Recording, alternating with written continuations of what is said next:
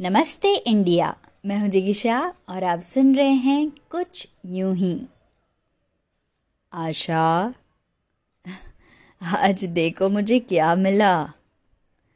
मैंने सोचा, आज ये पुराना रेडियो निकाल के देखते हैं, चल रहा है कि नहीं? बहुत सालों से पड़ा था बेचारा अलमारी के अंदर।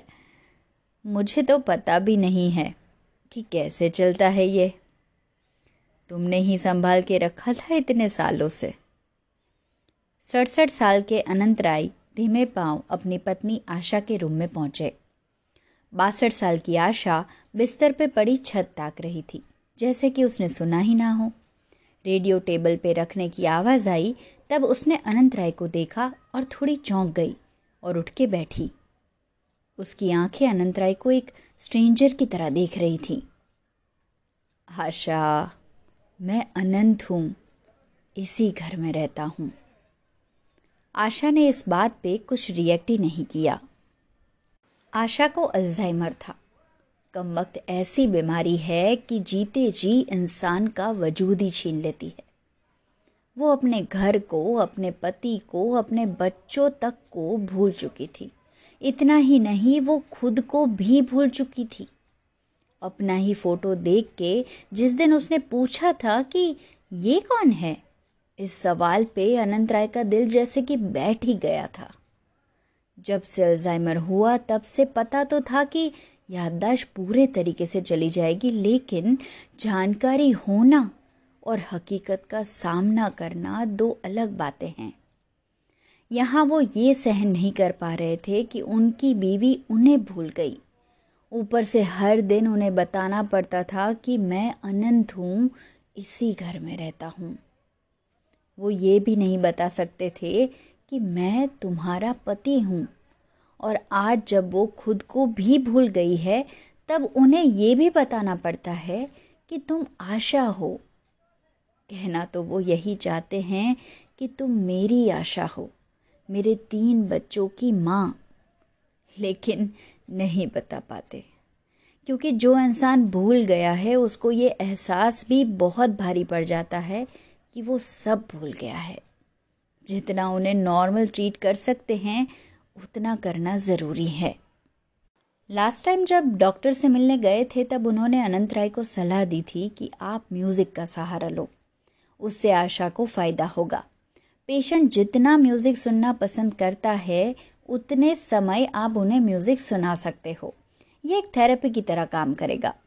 इसलिए आज अनंत राय ने पुराने कबाड़ में से ये सालों पुराना रेडियो निकाला था। उसके एक स्पीकर पे एक बड़ी दरार दिख रही थी। वो दरार ने सालों पहले का किस्सा सामने ला के रख दिया। शादी में अपने मायके की तरफ़ से आशा ये रेडियो लेके आई थी। आशा को रेडियो का बहुत शौक था। अनंत राय को गानों से कोई प्यार न था, इसलिए रेडियो उनकी गैर हाजिरी में ही चलता। सुबह उनके जाते से ही वो ऑन और रात को जैसे ही वो दुकान से आते, रेडियो ऑफ़ हो जाता।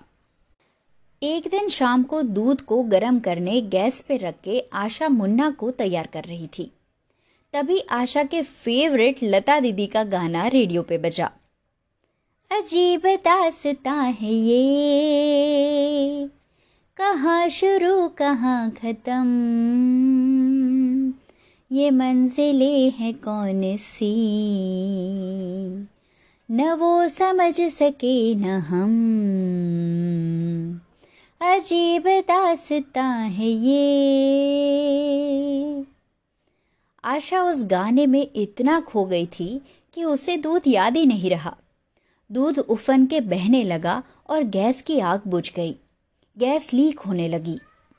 तभी अनंत राय घर पे आए। उनको गैस की बदबू आई, वो किचन की ओर दौड़े। परिस्थिति देख के वो अपना आपा खो बैठे और रेडियो उठा के उन्होंने दीवार पे फेंका और कहा, अब ये रेडियो कभी नहीं बचेगा भूल जाना इसको तुम अब। आशा उधर ही सहमी खड़ी रही थी। रेडियो के स्पीकर की दरार उसी दिन की निशानी थी।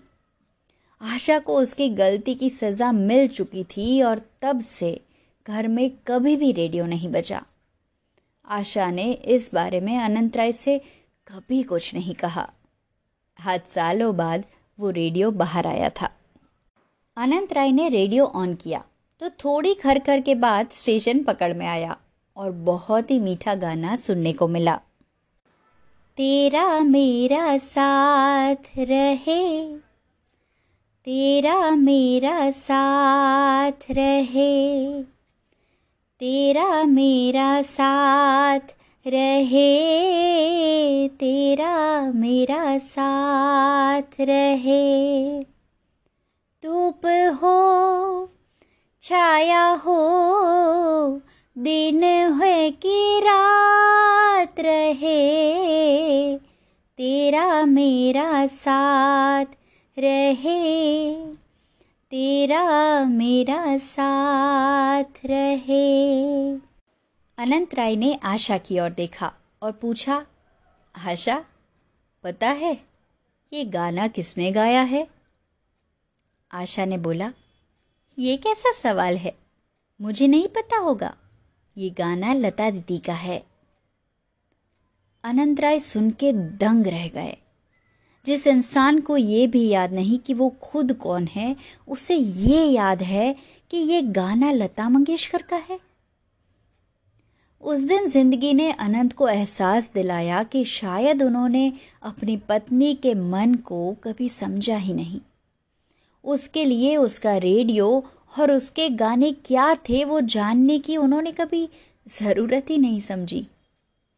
गिल्ड से अनंत की आँखों में आँसू छलक गए। आँसू को छुपाते हुए वो बोले, ये अच्छा बदला लिया आशा तुमने। मैंने कहा, रेडियो को भूल जाओ। तो तुमने मुझे ही भुला दिया। आशा अनंत की बात को समझ नहीं पाई। वो तो बस गाना ही सुन रही थी। अनंत ने आँख बंद करके ज़िंदगी को शुक्रिया कहा, क्योंकि ज़िंदगी ने उसे मौका दिया था अपनी गलती सुधारने का। अनंत ने रेडियो का वॉल्यूम बढ़ाया और आशा के चेहरे पे सालों बाद खिली मुस्कान को देखता रहा। ज़िंदगी के सिखाने के तरीके हैं यही।